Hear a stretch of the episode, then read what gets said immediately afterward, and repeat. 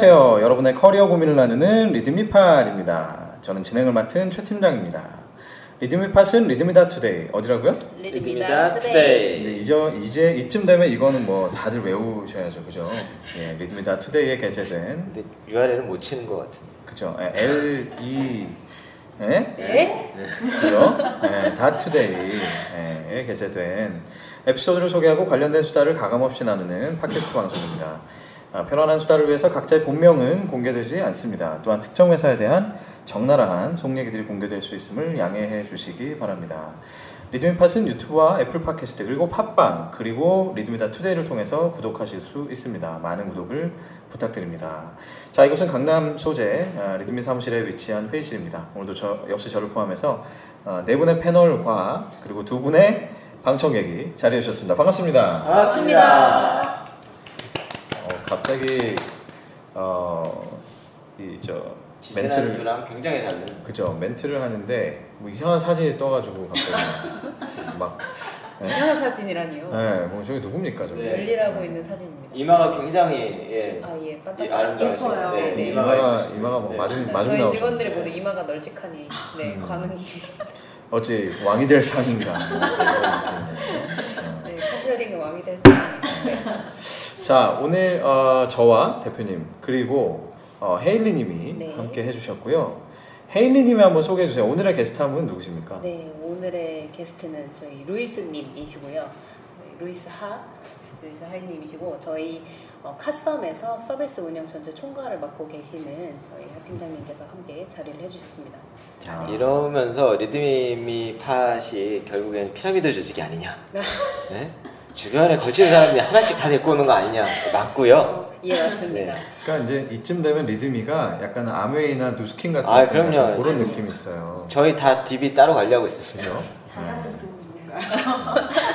저?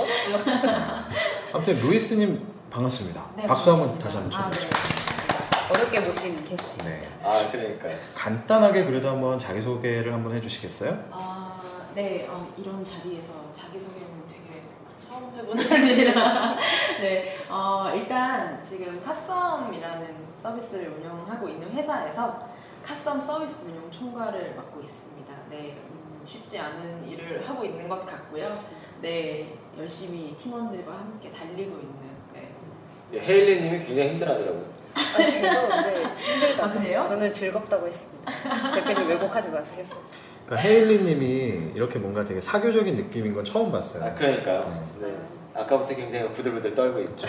근데 우리랑 있을 때 굉장히 그냥 솔직하고 네, 진솔한 밝은 모습. 분이시네. 네. 아, 저 지금도 충분히 즐겁고 밝은데. 목소리가 왜 떨리죠? 아, 그러게요. 거기 뭐 카썸 혹시 6월에 평가하시나요? 아, 네 네. 저희 KPI가 저 막. 사진 좀 보시죠. 사진에 이. 경직된 표정 좀 보세요. 정말 이 사진을 너무 여러분들께 보여드리고 싶은데 네, 이 에피소드는 스타트업 인턴 취업에 고민이 있으신 분들께 저희 옆에 네. 매니저는 되게 부스스한데 자다 왔네요. 저희가 이게 여름에 이제 스튜디오 좀 촬영도 하고 저희 직원들 좀 인생샷을 아. 찍어주는 자리였거든요. 인생샷이 네, 인생샷이. 되게 아, 이 힘들어 사진. 말고 그 외에 인생샷들이 아, 사실. 전이 남자분을 네. 꼭 만나보고 싶었어요. 이, 이 에피소드를 볼 때마다 이 남자분 꼭 한번 모셔보고 싶었던. 아직 계시죠? 아, 지금은 이제 또 다른 일을 아, 안 계십니다. 계신데. 역시. 네, 네, 네, 네. 안 계시답니다. 저분은 약간 예능 프로에서 볼 수 있는 그런 어, 느낌이에요. 어떻게 하셨지? 맞아요. 어, 네, 정확합니다. 아, 진짜요? 네, 맞습니다. 캐릭터가 좀 특이하죠. 네, 그죠? 네. 저희가 이제 자체 이제 저희는 일반 렌터카가 어 저희 뭐 이름 밝혀도 되니까요. 쏘카 그린카처럼 car sharing 서비스를 할 수 있도록 만들어 드리는 기술을 제공하고 있는데 음. 그 기술 하드웨어, 들어갑니다. 네, 기술 소프트웨어뿐만 아니라 하드웨어도 저희가 자체적으로 음. 개발을 해서 제공하고 있는데 그 단말기에 대한 총괄을 그 당시에 맡아줬던 이제 음. 직원분이시고요. 네. 그거랑 뭐 예능 프로그램에 나오는 거랑 뭐 그러니까. 어, 그걸 잘 하려면 이제 진지충, 현장 아, 갑자기 재미가 없어졌어요. 죄송합니다. 진지충 네, 제가 맞아요. 잘못해서 네 그렇군요. 그런 음. 일을 맡아서 아무튼 재미있는 친구였습니다, 굉장히. 네. 네. 막 우리 그러니까 팀의 장점이 뭐냐고 물어봤더니 아, 뭐 화장실 간다고 자신 있게 얘기하고 갈 수 있고 응원해주는 팀이라고. 저 화장실 다녀오겠습니다. 우리 다음 다음번에 어떤 식으로든 제가 스토리를 엮을 테니까 저 저분 한번 모시죠. 네, 저분이 너무 저분도 궁금하다. 이제 사실 같은 그 회사 학교에 계신 분이기 때문에 아, 사실 네 뭐 그렇군요. 어렵진 않습니다. 가- 다 같은- 뭐 그렇죠. 네, 네, 다뭐 그렇고. 지연, 학연 막 이런 걸로 아, 이루어지는 그래. 같은. 다단계 다단계 네, 출신이에요. 그러니까 회사 이름에서 나타나죠. 썸. 썸. 썸, 썸 네. 타다가 네. 있으면 그냥 다. 어떻게든 그냥 엮는. 음. 이게 그 어, 같이 이제 이 현장을 못 보시니까 공감을 좀 못 하실 텐데 아무튼 저희끼리는 참 재밌었습니다. 네. 죄송합니다. 제 에피소드를 보면 저 사진을 대문짝만하게 보실 수 네, 있습니다. 헤일리님의 에피소드 중에 스타트업 뭐 인턴 이 이걸로 해시태그로 찾을 수 있습니다. 찾아보시면 이마가 마중 나가시는 분이 한 분 계시고 뭔가 예능 프로에서 방금 나오신 남자분이 한 분 계시고 약간 근데 그런 사진이 게임하는 거 같지 않습니까? 아 자세가요. 네. 어, 저 친구 아마 아, 엑셀이라고 믿고 싶네요. 네. 저 당시에는 제가 엑셀을 엄청 보고 있었던 당시였기 때문에 아마 엑셀하고 있는 자세라고. 하여튼 뭐 모두가 진지하지만 사진은 굉장히 웃깁니다. 네, 사진이었고요. 실제로 저 상태로 저희가 서비스 운영이 저 자리에서 이루어지고 있고요. 실시간으로 운영이 24시간 돌아가는 그 아. 시스템 서비스 운영을 하고 있습니다. 24시간. 24시간. 네, 왜 24시간입니다. 예. 왜 여기 와 계세요? 그러니까 아 예, 제가 서비스는 어디 언제 어디서나 관리할 수 있게 저희가 모바일 아. 환경에서 관리를 하고 플랫폼 있습니다. 네. 이야, 야. 멋지네요. 아름답게 그죠? 네. 사실 그 어, 루이스님이 자기 소개에서부터 방금 이제 플랫폼 사업자다, 뭐 24시간 돌아는 여러 가지 힌트들이 지금 나오고 있는데 오늘 주제에 대한 오늘 모셨던 이 루이스님, 뭐 저희는 너무나 친하고 지금 너무나 예? 벌써 뭐 가까운 느낌이지만 이 청취자분들은 너무 궁금하거든요. 지금 이 아리따운 목소리의 주인공이 도대체 어떻게 이 인생사를 걸어오신 분이냐. 예, 그래서 얼마 전에 이비자 들었다. 이비자도 갔다 오시고 이비자는 비자가 필요한가요? 아, 나 그냥 그냥 할까 말까 그랬는데. 그만 거기까지 한 비, 한, 한 빠르게 career path 소개로 넘어가도록 하겠습니다. 죄송합니다. 자, 네. 그래서 어, 루이스 루이스님에 대해서 한번 소개를 해주시는데 거의 뭐 24시간 붙어 계시다시피 하는 그쵸. 네, 혜인님 한번 소개 좀 해주세요. 네, 저희 24시간 일을 지켰다는 죄송합니다. 저희 루이스님의 이제 career path 저희가 사실 대학 시절부터 함께 알고 지낸 사이였고 선후배 하긴. 사이입니다. 그런데 이제 그 당시엔 친하진 않았습니다. 그치, 네. 네, 그 당시에는 이제 저희 루이스님께서는 파티 플래너 하- 대학교 내에서 이제 파티를 기획하고 실제 운영까지 하고 하는 활동을 어렸을 굉장히 오래 클럽과 굉장히 네, 연관이 있었던. 거군요. 어, 단순히 예, 물론 클럽과 연계가 돼 있고 그리고 사업을 직접 기획하는 그런 일들을 옛날부터 오랫동안 하셨고요. 그다음에 대학 기간 동안에 이제 그렇게 하시고 직접 창업을 또 개인적으로 이제 악세사리 관련 사업을 직접 창업을 어. 또 운영을 하신 적이 있으세요. 그래서 저도 심지어 저도 거기서 산 적이 있었어요. 강매까지 당하고 다단계가 아니고. 다단계 맞네. 네. 정말 너무 예뻐서 제가 아. 이제 제 거랑 제 동생 거까지 사면서 음. 이제 네, 그 당시 동생 것까지 강매를. 그 당시에 개인적인 그 사업도 잘 하고 계셨는데 네. 이제 2013년도 그 정도 때 이제 저희 현재 카썸 한국 카시어링이라는 회사의 대표님께서 요 사업이 이 회사가 사실 동국대 기술지자로 기술 지주 회사로 시작했다가 좀 교수님의 운영 상황이 안 좋아져서 이제 M&A 시키겠다, 내가 하시겠다라고 했던 부분인데 저희 대표님께서 그걸 도맡아서 M&A 작업을 하시려고 자료를 들고 오셨다가 저희 루이스님께서 원래 차덕후시거든요. 그래서 이 사업을 내용을 보시고 굉장히 큰 관심이 있어서 이제 재창업 과정을 거쳐 현재 지금 알았어요 지금. 네. 또 나도 네. 본인 소개하는 줄 네. 알았어. 나요? 네, 그렇게 시작이 되어 현재까지 5년 차 지금 한국 카시어링에서 아. 카썸 서비스 운영을 총괄하고 저희가 계십니다. 이만큼 평소에 이야기를 많이 네, 합니다. 서로에 대해서 굉장히 뭐 친하신 거 맞네요. 네. 네네. 인증이 됐고. 평상시랑 근데 사뭇 분위기는 다른 것 같아요. 그렇죠. 네. 네. 그 서로가 음모론을 왜, 그- 왜 그럴까요? 약간 가식적이었던. 왜 그럴까요? 네. 그래서 그 악세사리 사업을 하셨기 때문에 왠지 지금 보면 굉장히 화려하세요. 어, 네, 네. 악세사리도 많고. 이게 분신이라고 이- 이렇게 한 세트고요. 이렇게 한 근데 이렇게 딱 한눈에 봐도 이렇게 비싼 악세사리는 없어 보입니다. 아 맞습니다. 어떻게 하셨지? 그렇죠?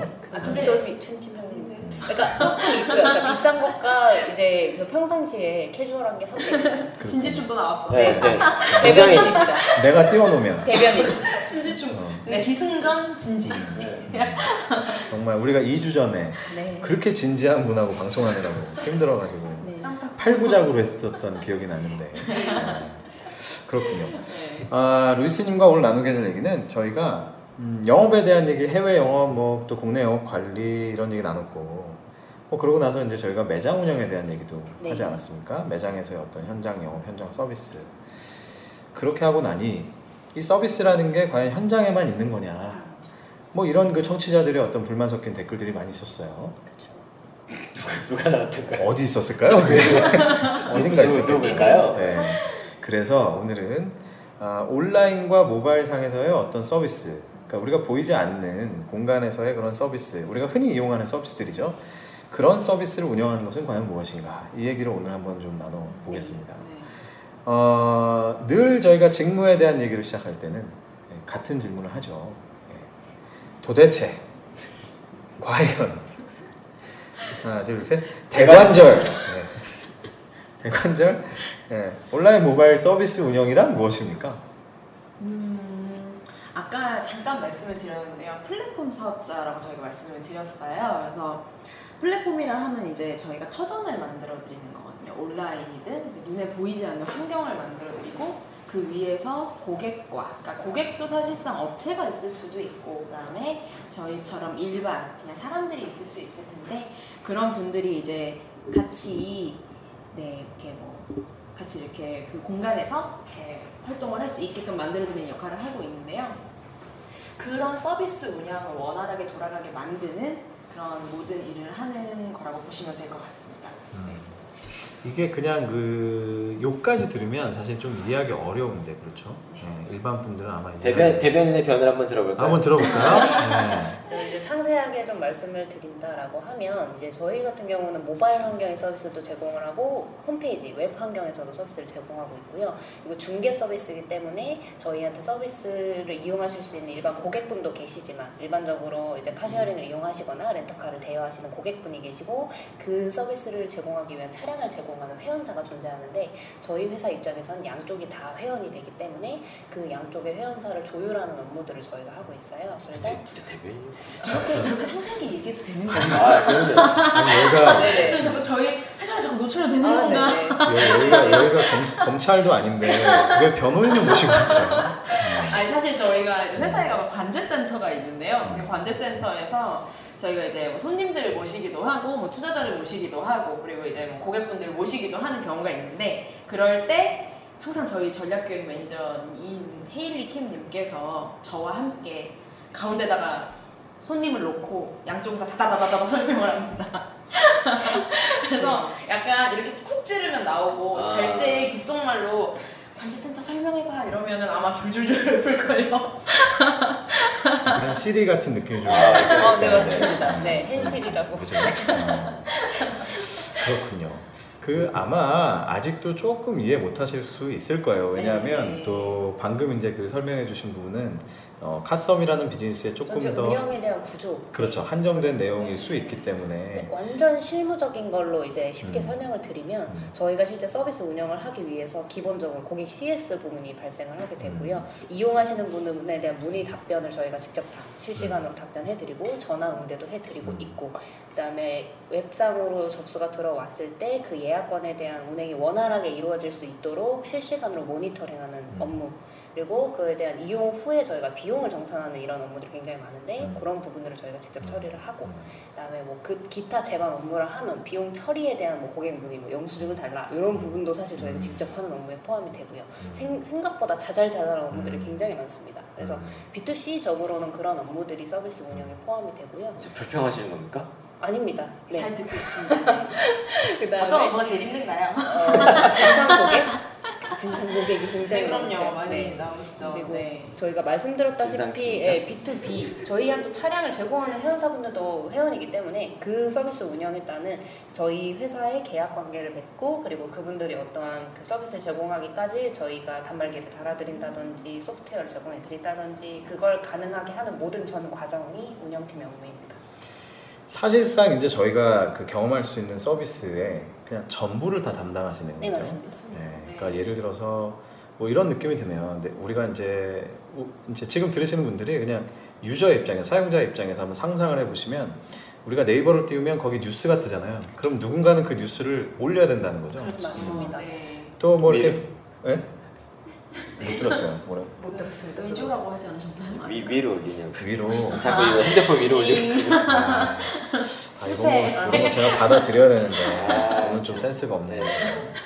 그리고 또 뭐 만약에 그걸 보다가 광고를 클릭했다. 맞습니다. 그럼 누군가는 그런 광고 이미지를 또 올려줘야 되거든요. 또 만드는 사람이 있어요. 그렇죠. 그리고 또 어, 쓰다가 불편해서 뭔가 고객센터에. 뭘 넣었다. 그럼 누군가는 그걸 처리해줘야 되는 사람이 있는 거죠. 맞습니다. 네. 그러니까 이런 제반의 모든 과정들을 이제 서비스 운영이다 이렇게 얘기를 할수 네. 있겠네요.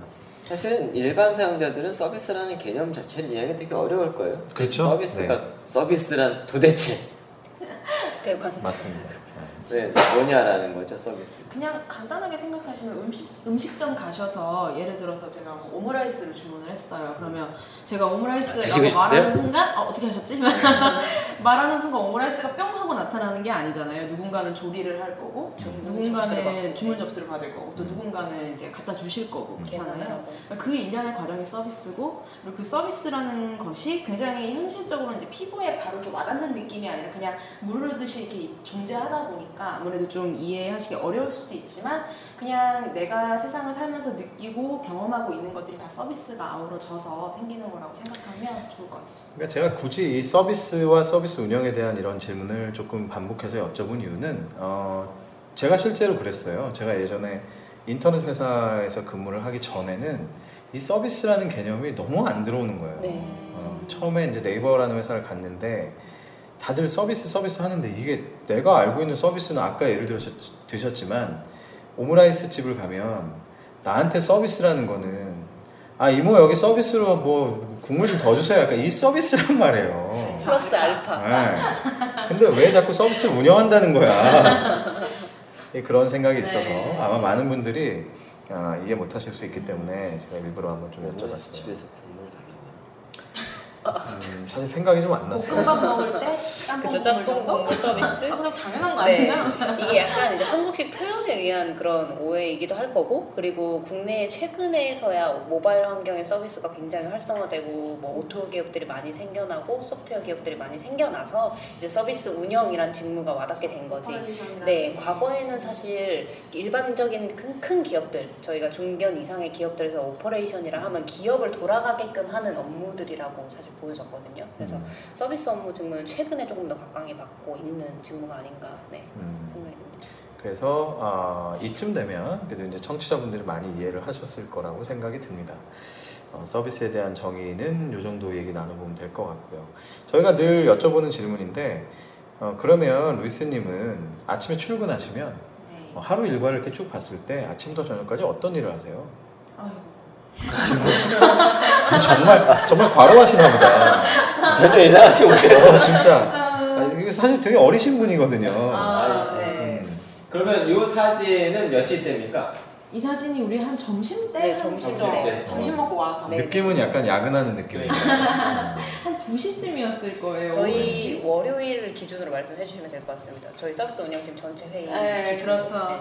음, 사실 어쨌든 제가 이제 운영 총괄을 맡고 있다 보니까 이제 실무는 저희 매니저님들께서 담당을 해 주시고 계시고 이제 저희가 보통 이제 매주 월요일에 항상 회의를 합니다. 직무 관련 이제 전체적인 보고와 그 다음에 이제 서로 상호간에 이제 도와줘야 할 것들 그리고 이야기해야 할 것들을 이야기하는데 어, 사실 전반적인 거를 항상 관리를 하고 있다 보니까 전체적인 지금 프로세스를 관리하는데 좀 더 치중을 하고 있고요. 그리고 서비스 운영이라는 것 자체가 또 이제 프로젝트 단위로 진행이 되는 것들도 있기 때문에 그런 진행하는 건들에 대해서 어떻게 지금 진행 상황이 진행되고 있는 건지 이런 걸 보기도 하고 네, 현재는 좀 그렇게 진행을 하고 있고요. 그냥 사실 서비스 운영 총괄이라 하지 그냥 거의 노예 수준으로 모든 걸 다 하는 것 같아요. 왜냐면 저희 회사는 작은 중소기업이고 전체 인원이 지금 7명 정도밖에 되지 않는 회사이기 때문에 어 이제 뭐 운영 총괄이라고 하지만 사실상 이제 아까 이제 저희 매니저님들이 아침에 와서 어제 사용하고 그저께 사용했던 고객님들의 추가 정산건이나 이런 것들을 일일이 확인하고 있을 때 저희는 회의 저는 회의에 가서 이걸 묻죠. 혹시나 문제가 있었던 점은 없었는지, 그러니까 지금 이 회의에서 해결해야 하는 점이 무엇인지를 항상 중점을 두고 이야기를 하는 편이고요. 그래서 그냥 저 같은 경우에는 항상 이제 각 매니저님들이 일을 하시는 것에 있어서 생기는 문제점들을 해결하고 어떤 의사결정이 필요한 부분에 있어서 좀 더 도움을 드리는 부분이 있고요. 왜냐면 대표님께 보고가 올라가기 전에 거치는 단계이기 때문에 그런 부분에 있어서 좀 더 완성도를 높이는 작업을 제가 좀 하고 있다라고 생각을 하시면 될것그 같습니다. 보고를 받고 그다음에 해결하기 위해서 뛰어다니신다는 그 문제 점들이 네. 뭐 대략 어떤 것들이 있습니까? 어떻게 생각하십니까? 어, 서비스 운영에 걸쳐 있는 문제 갑자기 다시. 변호인이 나타났습니다. 네. 당신은 묵비권 행사할 권리가 있습니다. 네, 오늘 뭔가 저희 굉장히 제, 예, 특이한 구조로 가- 흘러가고 있습니다. 이제 아무래도 실무적으로는 현재 저희가 그렇죠. 대부분 이제 처리를 하고 있다 보니 물론 파악을 다 보고를 해드려서 알고 계시지만 어, 기본적으로는 고객 CS 부분에서 아까 음. 말씀드렸던 진상 고객 음. 이거는 저희 선에서 물론 해결은 할 수 있지만 음. 만약에 이제 브랜드 손상이 예상되거나 음. 좀, 좀 치명적인 이미지가 어, 임- 치명적인 문제가 발생한다라고 할 때 저희가 해결을 하기 위해서 안건을 몇 가지 제안을 드리고 음. 그 컨펌을 이제 해주시는 음. 과정들이 있고요. 음. 그리고 비용을 어떠한 비용을 들여서 처리를 해야 되는 문제 사항이 발생했을 때는 저희가 이제 저희도 마찬가지로 이제 무조건 그냥 이렇게 해주세요라고 들고 가서 해결되는 건 회사 내에서 불가능하거든요. 사실 뭐 어떤 문제가 생겼을 때 해결하기 위한 건들을 들고 가서 이제 회의에서 논의를 하고 진행하는 부분들이 있고 이제 고객적인 부분 외에 아까 말씀드렸던 회원사 B2B적인 부분의 서비스 운영의 문제 사항들은 좀 더 딥한 부분들인데 뭐 계약 관계라든지 저희가 서비스 운영의 차량 제공 부분이라든지 그리고 뭐 소프트웨어 기술적인 적용 부분 이런 부분에 대해서 회원사별로 저희가 내용을 정리하고 보고 드리고 예, 저희 혜인 매니저가 이 문제 상황 해결을 굉장히 잘해요. 음. 그러니까 제가 어, 가장 높게 사는 부분 중에도 하나기는 한데 어, 그러니까 문제가 생겼을 때 문제가 생겼습니다가 아니라 어떠한 해결 안건이 있고 그리고 그걸 해결하기 위해서 어떻게 하면 좋은지를 먼저 들고 와서 이제 보고를 하고요. 사실 이런 부분들이 굉장히 좋은 왜 웃으시죠? 왜 웃으시죠? 아니 그게 그게 보통은 청취자분들은 목소리밖에 안 들리시겠지만 저희한테 표정이 보입니다. 아니 그게 지금 왜 웃냐면은 네. 그건 보통은 일반 회사 직원이 하는 일이 아니고요 네. 법무법인 변호사들이 하는 일이에요. 저희는 저희가 다 해야 돼서 진짜 저희는 저희가 네. 결정해야 하고 그러니까 사실상 음, 직급이 높으면 높을수록 책임을 져야 하는 일이 많기 때문에요. 어, 저는 이제 실무자들은 물론 이제 현장에서 전투를 하고 있죠. 고객과 싸우고 있고 그 고객이 막 싫은 소리를 하고 하면 다치고 마음이 다치고 해임 매니저도 울고 막 그랬었어요. 이제 그런 걸 있을 때 저는 이제 그걸 뒤에서 해결해주는 역할을 해야 하고 이제 그런 전투를 하고 있는 상황에서 뒷받침해줄 수 있는 일들을 항상 도와주려고 대신 하는? 거죠. 네아 네. 어떻게 하셨지? 물론 이제 그렇게 단편적으로 얘기하면 그런 부분도 있지만 실제로 이제 어떤 결정을 내릴 때 이 친구들한테 어떤 뭐 책임 물론 책임감을 갖고 항상 일을 하지만 책임을 주어지지는 않죠. 그러니까 당신이 책임을 져라라고 하는 게 아니라 그 부분에 대한 부담감을 덜어주는 역할을 또 제가 하는 거고요. 네. 약간 그 오늘 전반적으로 느낌은 예, 루이스님이 방송을 약간 날로 먹고 있다. 약간 여차하면 변호인이 그렇죠. 나타났어요. 예, 어려운 거 있으면 옆에 사람이 얘기를 해주고, 예. 그러니까 보통 일하는 관계도 이러지 않을까. 그러니까요. 저희도 보통 둘이서 왔다 갔다 왔다 갔다 하면서 보통 발표나 PT 같은 거 할 때도 보통 둘이 같이. 움직여요. 네. 예. 근데 되게 좋은 조합이세요. 왜냐면은 네.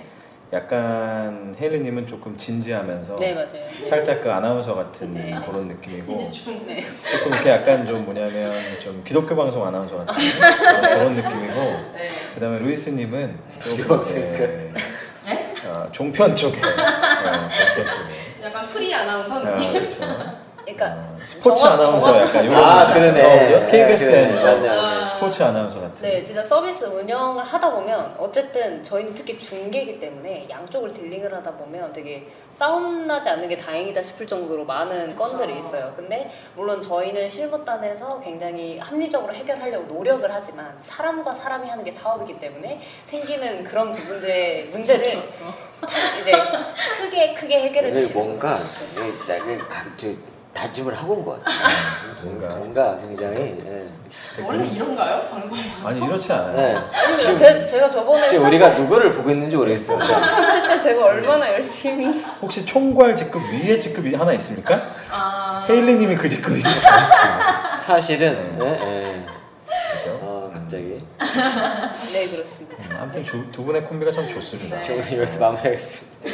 지지난 주에 이어서 일부를 마치고요. 네. 네. 일부 마치. 네, 그렇군요. 유니프님의 대를 잇겠습니다. 뭐. 그 아까 그 어, 특히 대고객 측면에서의 이제 그런 어려움들 많이 얘기하셨는데 아 잠깐 궁금한 거 하나 있는데 네. 진상이라는 표현은 좀 그렇고 음. 힘든 고객들이나 예. 네. 나를 아프게 하는 고객들은 좀 맞아요. 어떤 고객들이 있나요? 어, 일단은 고객님들이 굉장히 말도 안 되는 사실 이제 보상 요구를 하시는 분들이 예를. 들어서요? 네, 실제 예를 실제 들어서 사례 있으세요? 네, 많이 있죠. 이제 실제 사례 같은 경우에는 이제 저희가 이제 카쉐어링 서비스를 하고 있고 무인 시스템으로 돌아가다 보니까 아무래도 이제 예를 들어서 차가 이제 뭐 어떤 지난 지난 고객님이 차량에 이제 라이트를 켜놓고 아, 차 방전. 방전이 되겠죠. 음. 그러면 다음 손님이 왔을 때 음. 방전된 차량이라서 제어가 되지 않는 문제가 음. 생겨요. 그러면 어, 이거는 사실상 어떻게 보면 저희 시스템의 문제가 아니라 이런 이전 사용자에게 페널티가 주어져야 되는 부분인데 이제 어찌됐든 다음 고객님은 저희 서비스에 문제가 있어서 이런 일이 발생이 됐다고 생각을 하기 때문에 저희한테 이제 난리가 나는 거죠. 그래서 음. 전화 오셔서 뭐 내가 이것 때문에 원래 가려고 했었던 행사에 뭐 한 10만 원 등록을 해놓고 가야 되는 거였는데 못 갔다. 음. 근데 사실 그게 증빙할 수 있는 게 아무것도 음. 없는 상황에서 그냥 못 갔다. 음. 그러니까 그거에 상응하는 보상을 내놔라. 뭐 현금 보상을 두 배로 해달라. 음. 이렇게 하시는 분들이 많이 계세요. 되게 많이 계시는데 뭐 아니면 택시를 타고 갔다. 택시비가 뭐 얼마가 나왔는데 그보다 더 해줘야 되는 거 아니냐. 이제 현금 보상을 해달라 이런 경우가 많은데 어떻게 이제- 해결하십니까? 보통은 저희가 그에 상응하는 서비스로 해결을 하는 편이에요. 그러니까 현금 보상을 해드릴 수 있는 부분이 저희는 이제 법인이다 보니까 아무래도 조금 처리하기가 어려운 부분들이 있어서 이용권 이런 네, 것들. 이용권이나 이런 부분으로 좀 달래드린다라는 약간 개념이 좀 더 많고요. 그리고 어찌 됐든 그래도 서비스에서 불편함을 겪으셨던 고객님이시기 때문에 욕을 하고 뭐하고 하셔서 저희 직원분들이 상처를 받고 하는 건 이제 굉장히 불쾌하지만 그런 부분들에 있어서는 제가 이제 그에 상응하는 것보다 더 좋은 서비스로 보답을 해라라고 일단 얘기를 해놓고 그리고 이제 좀 심하게 욕설을 많이 하시는 분들이 계시거든요. 이제 그런 분들은 적당한 선에서 그냥 전화를 끊어버리라고 그냥 얘기를 하고요. 예, 좀 진정이 된 이후에 다시 통화를 하거나 아니면 상급자가 통화를 하거나 하는 경우가 많고 실제로 이 회사의 서비스가 이제 5년 전부터 시작이 됐는데요. 5년 전에 처음 시작할 땐 제가 한 2년 정도를 CS 쪽 전부 다 했었어요 혼자서. 근데 그때도 그런 고객님들을 만나봤고 당해봤고 그리고 뭐 울어보기도 했고 같이 욕을 해본 적도 있고요. 이제 굉장히 다양한 굉장히 예, 네, 일을 격앙돼서 겪으면서 얘기를 하고 계세요. 네, 일을 하면 정말 굉장히 울컥하시는 좀- 것 같습니다. 네, 그런 분들이 굉장히 많아요. 왜 그러셨어요 생각보다. 그때? 죄송합니다. 그래서 지금도 저희 팀원분들이나 매니저님들이나 이제 그런 일을 겪다 보면 기분이 굉장히 안 좋죠. 불쾌하고 나쁘지만 하지만 문제가 있었을 때 보상을 해드리는 건 당연한 부분인데 이제 욕설이나 이제 뭐 고객분들한테 그러니까 저희 저희 매니저님들한테 이렇게 막대하는 거는 솔직히 좀 그건 고객이 아니다라고 얘기를 요즘에 하죠. 진짜 욕하는 분들이 참 많은 것 같아요. 정말 많아요. 전화 네, 연령이 어린 네. 분들이 더 심하세요. 음. 어떻게 보면 네. 그렇죠. 그러면 그러십니까? 너 몇 살이야? 아, 저희는 네, 뭐 아니 사실 또 연령이 네. 있으신 분들이 저희 이 직원분들한테 이렇게 너 몇 살이고 네. 여자애고 네. 막 이렇게 대하시는 분들이 굉장히 많이 있어요. 네. 음, 그러니까 결국은 이게 그 온라인이든 뭐 오프라인이든 지난주에 저희가 매장에 대한 얘기도 했지만 뭐 또 비슷하게 이제 진- 소위 말하면 네. 진상곡에 대한 얘기 또 나누지 않았습니까? 이게 서비스업을 한다는 거, 그러니까 서비스를 운영하고 서비스를 제공하고 하는 이런 직무에 있다는 것은 뭐 여기 이제 그 들으시는 분들 중에는 또 그런 직무에 대한 그 로망을 갖고 계신 분들도 계실 텐데 또 사실은 이런 거 어려움이 굉장히 많이 있는 것 같아요, 그렇죠? 그렇죠. 사실 감정 노동이라고 하잖아요. 그렇죠. 네. 네. 그게 진짜 맞는 말이고 또 그분들에 대한 보호가 분명히 필요하다고 생각을 하고 있습니다. 음, 서비스 운영을 생각하면서 CS까지 가서 그 고민을 많이 안 하죠. 많이 안 하죠. 근데 네. 사실은 뭐 지난주에도 저희가 재밌는 케이스들 많이 들었지만 정말 어마어마한 진짜 그- 재밌었죠? 네, 그죠. 네. 다 기억나시죠? 그러니까 네. 매장 운영을 하면서 나왔던 그렇죠? 진짜 재밌는 케이스들. 극장에서 나타났던 그런 네. 진상고들 저희 다 기억나지 않습니까? 왜, 왜 지금도 설레죠? 그죠. 설레나요, 그게? 그럼요. 어, 그래서 참 이게 굉장히 어려운 부분이고 이제 뭐 어떻게 보면 겉모습만 보고 우리가 아 서비스 운영하면 뭐 아, 밝은 미소로 하고 굉장히 활기차게 네. 일하고 이러는 것만 생각하실 수 있지만 실은 이면에는 굉장히 이런 그 어, 고통들이 많다라는 거를 잘 알아주시면 좋을 것 같아요. 근데 그런 분들을 처리하는 방법을 아까 이제 말씀하신 것들은 어떤 보상 규정에 따른 것들일 것 같고 네. 그런 분들을 응대했을 때는 굉장히 힘들잖아요.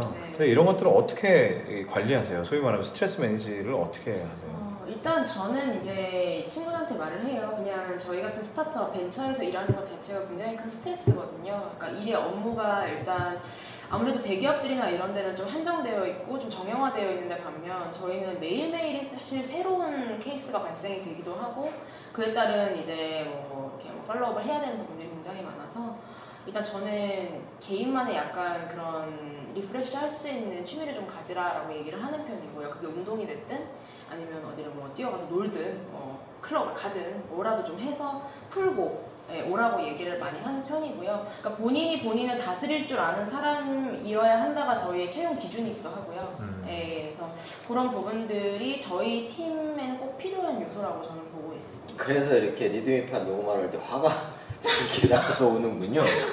네, 제가요? 화가 그러지 않았, 않았는데, 네. 아마 루이스님이 최근에 가장 심한 진상 고객을 한 분 만나셨던 것 같아요. 왜냐면 근래에 이비자 클럽을 다녀오신 거 보니까 제대로 풀고 오신 게 그러네요. 아닌가 그러네요. 생각이 드는데 그렇군요. 그런 어려움들이 지난주에 오셨던 유니버님이 차를 커스텀에서 빌렸다는 소문이 있는데 아 그래요? 시점이, 시점이 비슷한 것 같은데요. 아, 그분은 깨끗이 네. 좀 깨끗이 돌려주셨습니다. 네. 깨끗이 돌려주고 깨끗이 돌려줬으니 돈을 줘야 되는 거 아니냐 아, 뭐 네. 이렇게 네, 그러네요. 그렇군요. 어, 음. 요즘 하는 유행어 하고 싶네. 뭐예요? 피나고 싶어. 싸우고 싶어? 싸우고 싶어. 갑자기 두 분이 만담하기 시작했어요. 회사에서 자주 이러고 네, 있기 자주. 합니다. 그러니까 말씀하셨던 스트레스 매니지먼트 중에 사실은 그런 것도 있습니다. 물론 개인적으로 푸는 것도 중요한데 그건 개인적으로 하나씩 갖고 있는 거고 저희 같은 경우는 팀 조직 문화다 보니까 이제 뭐 말씀하셨던 것처럼 저희 두 루이스님과 제가 친한 거 예, 친한 거 플러스 다른 이제 직원분들도 계신데 좀 일이 워낙 고되니 그러니까 팀 간에 서로 간에 좀 즐겁게 일을 하자라는 게 굉장히 기본 문화로 자리가 잡아 있고 근데 그렇기 때문에 뭐 일하면서 어떤 분들이 보시기에는 일반적인 회사를 다니시는 분들이 보기에는 일할 때 이렇게 막 노는 것처럼 보일 음. 수도 있습니다. 근데 사실 저희는 그냥 같이 서로 간에는 그렇게 편하게 평등하게 지내지만 일할 때는 정말 되게 무서워요. 서로 싸움 날 것 같아요. 네, 혜인 매니저가 처음에 좀 그런 것 때문에 스트레스를 받았던 일들이 좀 있었어요 에피소드가. 예, 그러니까 그 이게 좀 이게 좀 헷갈리는 거죠. 이제 평상시에 할 때는 또 되게 아무렇지 않은데 갑자기 업무상에서는 약간 되게 날선 이미지로 이렇게 서로가 약간 되다 보니까 저희는 이제 수평과 책임이라고 이야기를 해요. 예, 그런 부분에 있어서는 저도 그냥 뭐 이렇게 편하게 얘기하고 장난치고 농담 따먹게 하고 하지만 업무상에 있어서는 이거는 왜 체크가 안 됐는지 이 부분은 왜 문제가 있었는지 명확하게 따지고 그러니까 아까 말씀드린 것처럼 항상 문제의 역- 연속이에요 모든 게 그래서 그 문제를 해결하는 데 집중을 해야 되기 때문에 그런 부분에 있어서만큼은 조금 저희가 좀 날석에 일을 하죠. 살짝 그런 느낌인 네. 거죠. 이 욕쟁이 할머니의 식당을 가가지고 야이 자식아 왜 이제 왔어? 뭐 이막 욕을 하다가 아, 때 야, 이모님 오늘 외상 왜, 왜 이러십니까, 왜, 저는? 왜 이러십니까? 이거네 이거 이거. 되게 적절한 비유네요. 네, 어, 진짜 엄청 맞습니다. 적절합니다. 네. 교포신데 비유를 잘하십니다. 이태, 이태원 출신? 그 저희가 지난 방송에서 영업을 다뤘고 네네. 그리고 이제 지난 주에는 현장의 운영, 사실 현장 영업이라고 볼 수도. 있는 그런 것들을 다뤘지만 엄밀히 말하면 영업과 운영은 좀 차이가 있긴 있습니다. 그렇죠? 영업은 어쨌거나 개인적으로 실적을 만들어내는 일이고 지난주에 저희가 봤던 매장에 대한 운영과 또 어, 이번 주에 보고 있는 그 온라인 모바일 서비스에 대한 운영, 이 운영이라는 부분은 지금 말씀하셨지만 사실 그 사람들 간의 유기적인 관계에 따라서 네. 또 팀워크에 의해서 이루어지는 경우가 맞습니다. 굉장히 많거든요.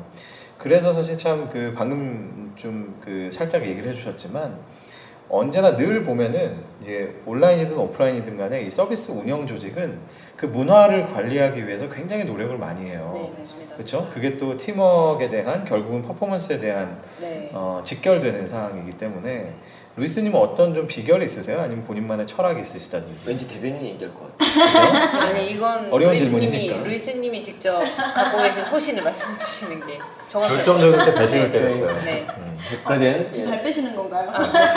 이게 문화. 음. 음, 사실 음, 지금 이 서비스 운영 조직 충원을 제가 진행을 했었고, 그러니까 채용부터 시작해서 예, 이거 조직 운영을 제가 하고 있고 문화도 제가 이제 만들고 있는데요. 어, 아까 말씀드린 것처럼 이제 수평과 책임 그리고 이제 본인이 본인을 다스릴 줄 아는 사람 그리고 이제 본인이 본인을 객관적으로 평가할 수 있는 사람이라는 것을 항상 이야기를 해요. 제가 그래서 그런 부분들을 이제 이야기를 하면서 저희 팀이 좀 더 이제 평상시에는 즐겁고 스트레스를 좀 더 줄일 수 있고 왜냐면 직무나 업무가 굉장히 어렵고 힘들 수밖에 없고 또 새로 겪는 일들이 많기 때문에 그런 부분에 있어서는 좀 더 스트레스를 완화시켜주고 릴렉스 시켜주려고 하는 부분들이 좀 있고요. 근데 이제 업무에서만큼은 최대한 이제 그런 뭐랄까요 전문가적인 예, 그런 자세를 가져갈 수 있도록 예, 노력을 좀 하라고 얘기를 하는 편이고 그래서 어찌됐든 저는 좀 저희 조직 문화를 좀 자유롭게 가져가려고 하는 편이고요. 예, 자유롭지만은 챙겨야 될 건 챙겨야 된다라는 약간 그런 개념이라고 예, 보면 될 것 같습니다.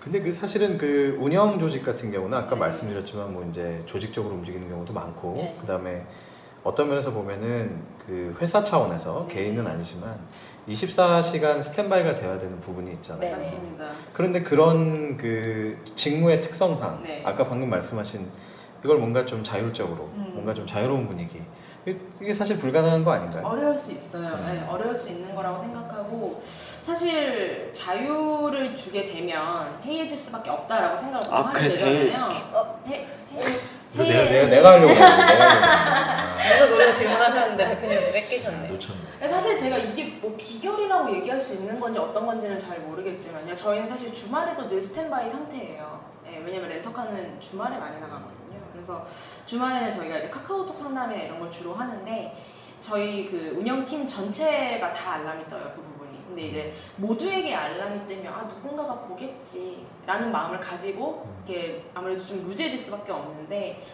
어떻게 보면 저는 제가 열심히 봐요. 그것 때문에 더 그러니까 뭐 부담을 주고 싶다라는 개념은 아닌데 그래도 제가 챙기고 제가 보고 있다는 사실을 알아야 그러지 않을 거라고 생각을 하기 때문에 그런 것도 있고요. 그래서 음 아까 말한 것처럼 이제 항상 스탠바이 해야 된- 되고 항상 어떤 일이 터질 수 있다는 긴장감을 늘 가지고 있기 때문에 좀 릴렉스하고 편안한 분위기를 가져가려고 노력을 하는 것 뿐이지만 업무에서만큼은 정확하게 지시를 하는 편이에요. 우리가 주말에 이 일을 해야 한다. 해야 하는 거면 대신에 이거를 이렇게 이렇게 처리하자. 뭐 아무래도 또 누군가는 불만이 있을 수도 있고 하지만 그거를 솔직하게 이야기를 해달라고 이야기를 하고 자, 솔직하게 얘기를 한번 해보십시다. 네, 조율하죠. 네. 갑자기 저한테 왜? 근데 이것도 말씀 하신 대로 이거는 사람마다 성향의 차이도 있고 그래서 뭐 자유를 주어주고 뭐 책임감을 가져라라고 한다고 그게 되는 게 아니거든요. 갑자기 되는 건 아니거든요. 맞아요. 그래서 뽑을 때 그 부분을 저희는 면접을 볼때 루이즈님 혼자 들어가신 게 아니고 저희 전 팀원이 다 같이 들어가요. 그래서 해서 다 한 번씩 얘기를 나눠보고 그 사람 성향을 다각도로 보는 편인데 그 이유는 저희는 말씀하셨던 것처럼 다 같이 보고 있는데 누구 하나 그거를 떠넘기진 않아요. 그러니까 음, 보고 같이 봤으니까 그러면 누가 먼저 근데 답변을 가위바위보. 한 명만 해야 되잖아요. 근데 이제 그건 사실 눈치 싸움이긴 해요. 근데 근데 누가 먼저. 해요. 근데 그러면 가끔 겹칠 때도 있기는 해요. 하지만 같은 한 보이스로 내기 때문에 문제가 되진 않아요. 뭐 중복이라고 생각할 수도 진짜 있고. 대변인인데? 네. 아, 근데 이제 저희 채팅방이 있고 이제 고객분과 소통하는 방이 있잖아요. 그러면은 저희 채팅방에서 이미 먼저 그러니까 그 방에서 이 문제 이거 어떻게 할 건가 얘기가 나오고 그 답변이 달리고 그럼 그거 가지고 고객 답변이 가는 거거든요. 그러니까 문제가 생기진 않고 그리고 신뢰가 제일 중요한 것 같아요. 사실은. 그러니까 팀워크 안에서 신뢰라는 부분이 생겨야만 이 조직이 유지가 될 수 있어요. 사실은. 안 그러면 서로 누구 탓만하게 되고 뭐 네가 했네 내가 했네 막 이런 문제가 사실은 자기. 조직이라서 네. 네, 특히나 더 중요한 부분인 것 같고요. 그래서 사실 저는 이제 어쨌든 관리자 입장이다 보니까 한 사람 한 사람이 다른 직원에 대해서 불만을 가지는 경우도 있고요. 실제로 그런 경우에 이제 저한테 쓱 와서 팀장님 소주 한 잔 하시죠. 저는 심장이 쿵 내려왔습니다. 얘가 또 무슨 문제가 있나? 뭐 원래 그 네. 상급자한테 가장 무서운 말이 네, 면담 좀 하시죠. 면담 좀 하시죠. 네, 이 말이 제일 네. 무섭거든요. 네, 그래서 그렇게 근데 사실 저의 장점이라면 장점이라고 할 수 있는데 그래도 인간관계나 이런 거를 좀 남들보다 잘하는 편이라고 생각을 해요. 그래서 제가 이제 팀원들한테 조언해주고 아 이런 부분 너가 힘들면 내가 좀 나서서 도와주겠다 이런 부분 조율을 하고 그러니까 서로가 섞여야 되거든요. 사실 새로 채용을 이렇게 하면 새로운 사람이 들어오면 당연히 안 섞일 수밖에 없어요 처음에는 그리고 아, 저 사람은 왜 저러지? 라고 하는데 아까 해임 매니저가 신뢰를 말한 부분도 그런 일을 자꾸 겪고 부딪히고 하다 보니 아 저 사람은 원래 성향이 저런 거였구나 근데 이게 나쁜 의도가 아니고 그리고 이게 업무상에 처음엔 차질이 빚어지는 것 같았지만 알고 보니 해결이 잘 되는 부분이 있었구나 이제 이런 거를 겪으면서 신뢰가 쌓이고 이제 그거를 알게 되는 약간 그런 과정 어떻게 보면 약간 연애랑 비슷한 거 같아요 네, 맞아요. 그죠? 그러니까 성향을 파악해서 네. 저도 직원의 입장에서 또 다른 직원들의 성향을 파악하고 그걸 맞추는 것 같아요. 네. 다음번에는 두 분의 남자친구를 한번 모시고 예. 일단 없습니다 네. 아, 아 예. 여긴 있지만 저는 없습니다. 아, 아, 제 남자친구는 또 저희 막 회사에도 자주 놀러 오고 음. 어, 이렇게 네, 다 같이, 같이. 이삿짐도 네. 막 그러, 그렇기 때문에 사실 팀장님도 똑같이 저랑 느꼈을 텐데 그헬 매니저님을 보면서 가끔씩 그런 생각을 해요. 아, 저 사람 자기 회사처럼 생각을 하면서 일을 하는 사람이구나라는 맞습니다. 걸 굉장히 네. 많이 느껴요. 네. 진짜로 잘했지. 아니 갑자기 이번 해임 매니저를 저희 회사에 데려오려고 6개월이나 공을 들였어요 어. 진짜로 네. 갑자기 변호인이 한 명 더 늘었네요. 저 혼자 되게 외로운 느낌. 빨리 두 분이 하나, 어, 빨리 두 분이 하나 같이 더, 생각하세요. 빨리 하나 더. 네. 아니 근데 진짜 저는 늘 감동을 받긴 했어요. 그러니까 카썸 얘기를 할때 네. 그게 카썸이라서라는 느낌보다는 네. 그 회사를 진심으로 굉장히 네. 네, 농담이 아니고 네, 진짜로 네. 그 시켜서 될 일은 아닌 것 같아요. 그렇죠. 네. 네. 그래서 저도 되게 고맙게 생각하고 있고요. 네. 오늘 방송은 뭐 헤일리님 특집으로 아, 네. 여기 특집이야. 이상한데? 네. 도대체 헤일리는 누구인가? 그래. 이 주제로 다시 한번 방송을 네. 그렇죠. 이마가 넓은 사람은 누구인가? 네. 이마 마중. 이마가 마중 나오고 설치류를 닮은 사람. 네. 우리가 그 어, 즐겁게 대화를 나누는 가운데 예, 제가 사실 하나 이제 아까 또 포인트를 잡은 게 있는데 우리가 지난주에 오프라인의 그 서비스 운영, 현장 운영에 대해서 얘기를 나눴지만 지금 방금 혹시 이거를 캐치하신 분이 있는지 모르겠지만 온라인 모바일에서 서비스를 운영하시는 분들의 특징이 하나 있어요. 뭐냐면 아까 그 대화 중에 나왔던 얘기인데 지표를 계속 본다는 거예요. 네. 지표를. 예. 사실 오프라인에서 현장 운영을 하는 분들은 물론 지표를 보긴 하지만 나중에 결과적인 지표를 보고 어렵죠. 현장이 돌아가는 상황에서는 어떤 뭐 지표를 본다는 건 별로 의미가 없거든요. 그렇죠. 근데 네. 어, 온라인 모바일에 운영을 하시는 분들은 사실 정말 24시간 365일 맞습니다. 그 지표를 봅니다. 네. 지표라 함은 뭐 이를테면 뭐 유저가 몇 명이 들어왔는지, 뭐 CS 몇 건이 떴는지, 그쵸, 뭐 네. 시스템 에러는 뭐가 되고 결제 건수는 몇 건이고. 뭐 오류는 몇 건이고 이런 여러 가지 그 숫자들을 계속해서 이제 실시간으로 보는 거죠. 그리고 그거에 따라서 아, 문제가 생기면 또 대응을 하기도 네, 하고. 맞습니다. 그래서 실은 그 오프라인의 현장 운영과 가장 크게 다른 점은 이 온라인 쪽에 일하시는 분들은 아까 이제 말씀하신 진상 고객에 따른 그 피로도도 있지만 사실은 그 지표에 계속 좀 묶여서 살아야 된다라고 하는 음, 그런 좀. 어려움도 네. 있어요. 휴일의 경계도 없고 맞습니다. 뭐 그런 부분들이 있는데 어떠세요? 그런 것들이 참 어렵지 않으세요? 그게 가장 어려운 부분이죠. 그러니까 사실 렌터카인데다가 그러니까 주말에 가장 영업이 잘 되는 렌터카. 근데 24시간 서비스가 돌아가고 있고 그리고 어떻게 보면 이제 모바일 뭐 온라인 기반이다 보니까 항시 계속 일어나고 있습니다. 모든 트래픽이 그냥 예전엔 이런 경우도 있었어요. 새벽 시간에 갑자기 서버가 다운이 된 거예요. 난리가 났죠. 뭐 오만 대서 전화가 오고 막 새벽 2시, 3시에 그런 경우도 있고 아니면 동시다발적으로 차량 문이 갑자기 안 열려버리는 사태가 생긴다거나 아니면 이제 트래픽이 너무 많이 발생되는 경우도 있고요. 이런 다양한 지표들을 계속 확인을 하고 저희도 이제 시스템 에러나 문제를 계속 활용을 하고 확인을 하는데 이제 그런 부분들을 이렇게 보면서 이제 피로도도 있지만 그래도 요즘은 항상 모든 게 실시간이잖아요. 모든 게 다 또 데이터가 노출되어 있고 실시간으로 내 위치를 확인해서 내가 뭐 앱에서 뭔가를 할 수도 있고 그래서 굉장히 시대의 흐름에 따라가는 서비스라고 생각을 하고 있고 그런 부분에서 저희가 앞서서 선도를 하고 있다고 생각을 하고 있기 때문에 그래서 해임 매니저님이 이렇게 애착을 가지고 일을 하는 게 아닌가라는 생각도 좀 들고요. 그래서 분야적인 부분도 그렇고 저는 시대적인 배경도 이제 스마트폰이 보급화되면서 그런 부분들이 아주 일상화가 된 거라고 생각을 해서 네, 뭐 일단은 저희가 좀 앞서가고 있다는 느낌? 네. 사실 그, 뭐 음. 운영적인 부분은 말씀하신 대로 피로도는 피할 수 없고요. 음. 피할 수 없는데 이제 그거를 스스로 혼자는 힘들고 팀 단위에서 협의를 이루어서 우리가 이땐 이런 식으로 매뉴얼화를 하는 게 굉장히 중요하다고 생각을 해요. 이제 지표적인 부분은 정해져 있는 거고 음. 이제 그거에 대한 문제 해결이 사실 이슈가 되는 건데 음. 그런 부분들을 우리가 주중주말 나눠서 아니면 뭐 누군가 뭐 당번제로 돌아갈 수도 있는 음. 거고요. 사실은 주요한 업무들은 네 그런 식으로 좀 나눠지는. 대표님은 지표에 엄청난 관심이 그렇죠. 있으시죠? 네네.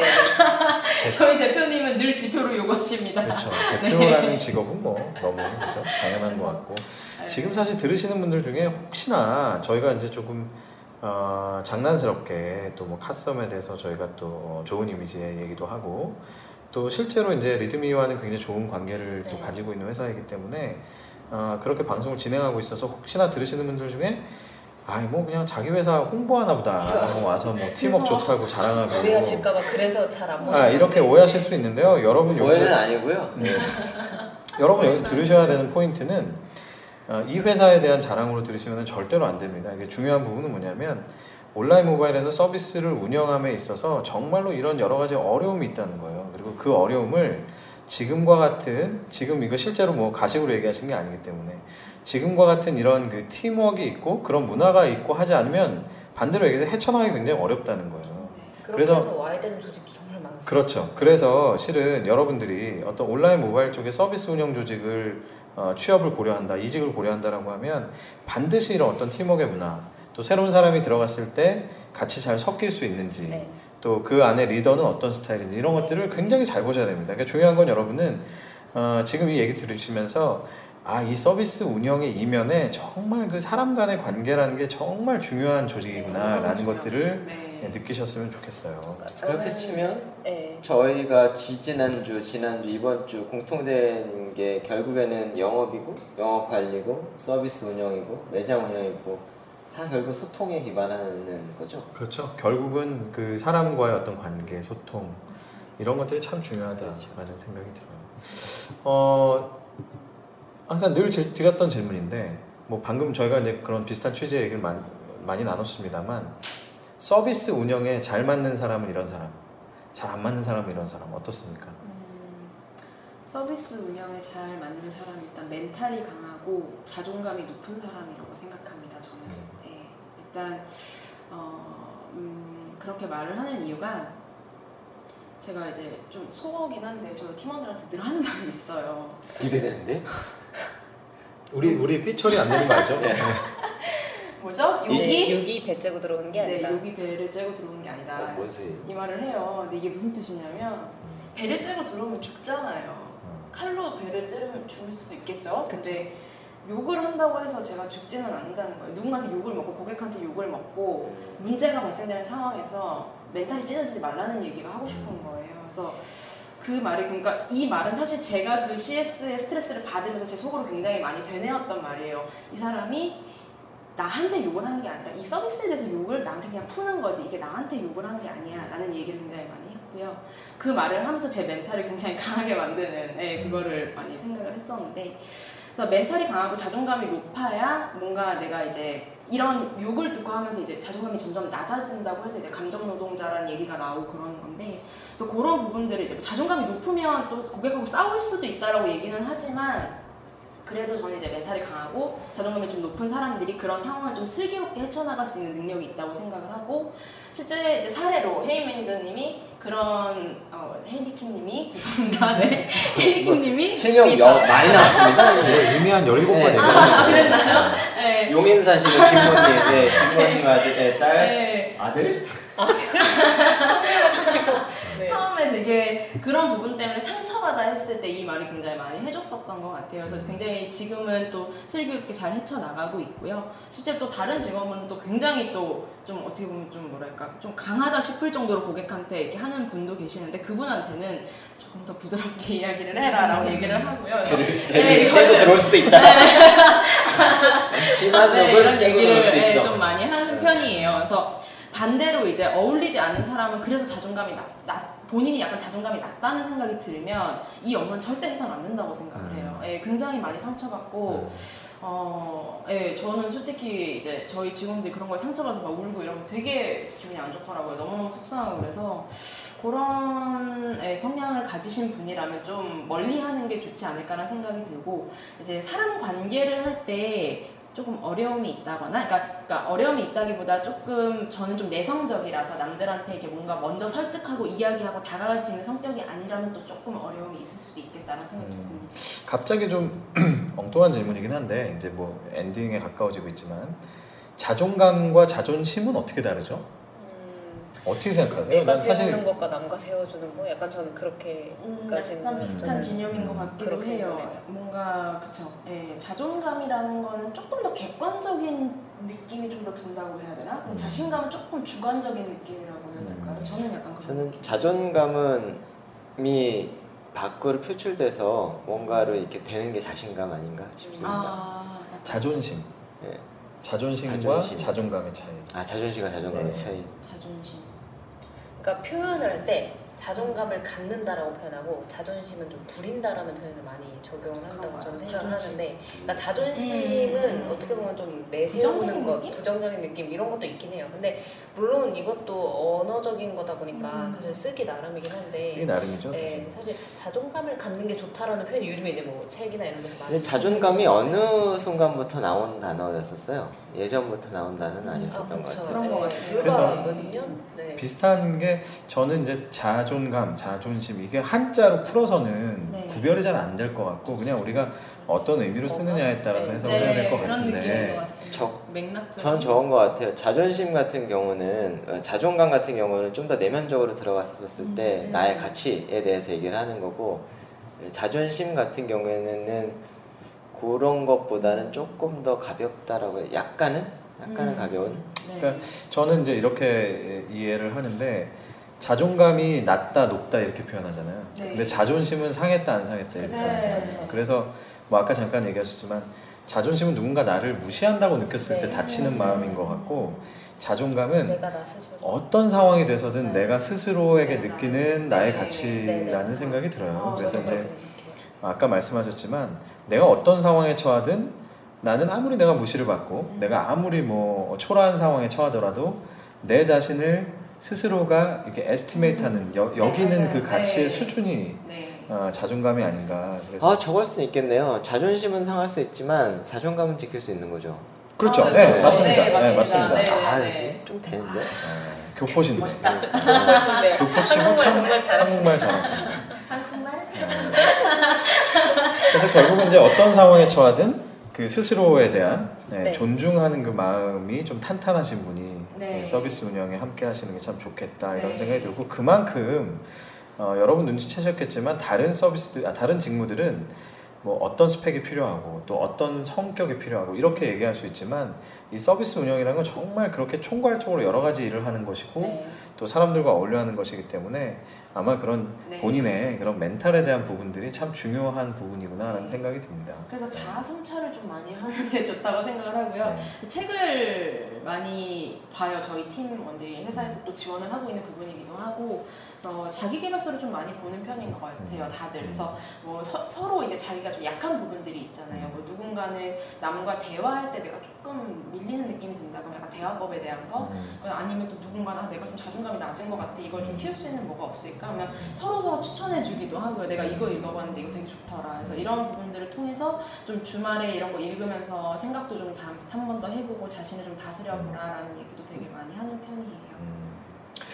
자 오늘 서비스 운영에 대해서 정말 아, 아주 두루두루 얘기를 많이 해주신 루이스님 너무 감사드리고요.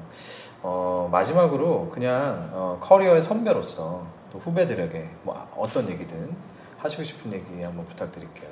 음, 굉장히 세상에는 정말 다양한 직무가 있는 것 같아요. 특히 여기 이제 리듬이 여기 안에 이제 들어오면 정말 다양한 직군에 계시는 분들이 경험을 나눠주고 계시고 그런데 그걸 보면서 이제 정말 그 학생분들이 너무 모든 그 이제 사회에 나갈 때 이 길을 너무 좁게 생각하지 않았으면 좋겠어요. 좀더 한 발짝 더 거기 다가서서 보면 정말 다양하고 세분화된 직무들이 많아서 경험을 좀 많이 해보시고 그리고 좀 도전을 많이 해보셨으면 좋겠다는 생각을 굉장히 많이 해요. 저는 제가 학생 때그 지금 나는 정말 많은 경험을 해야 해라는 생각을 했던 것 같아요. 그래서 사실 공부에 그렇게 큰 취미가 있진 않았고요.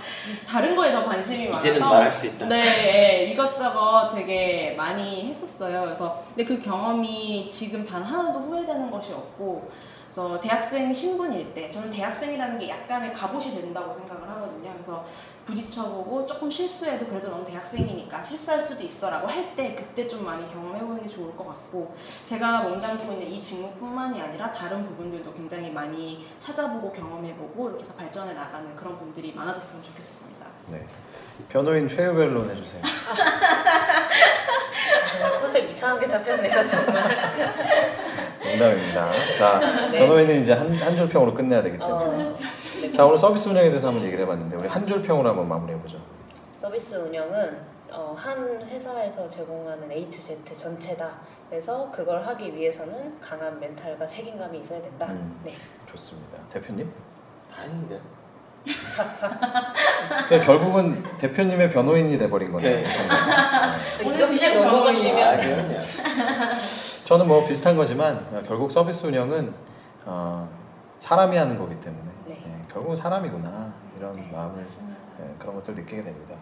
아, 오늘 서비스 운영에 대한 전반적인 얘기 또 온라인과 모바일에서 서비스란 과연 무엇이냐 어떻게 보면 좀 더 생소한 얘기일 수 있는 부분을 어, 아주 리얼하게 또 생생하게 얘기 나눠 어, 주셨고요. 또 서비스 운영을 위해서 뭐가 필요한지 어떤 분들이 잘 맞을지 안 맞을지 이런 얘기들을 한번 나눠봤습니다. 오늘 어, 방송을 관심 있는 분이라면 다시 한번 쭉 들어보시면서 어, 과연 이 무형의 서비스를 제공한다는 게 과연 어떤 일인지 좀 어려운 일도 많고 하지만 또 그 안에서 즐거움을 찾으면서 갈 수 있구나 하는 것들을 많이 느껴보실 수 있을 것 같습니다. 쉽게 들을 수 있는 에피소드는 아니죠. 그렇죠. 네, 흔한 사실 흔한 직업은 아니죠, 실은. 네, 그래서 아마 재밌는 얘기들을 흔한 사람도 아닌 것 같아요. 그렇죠.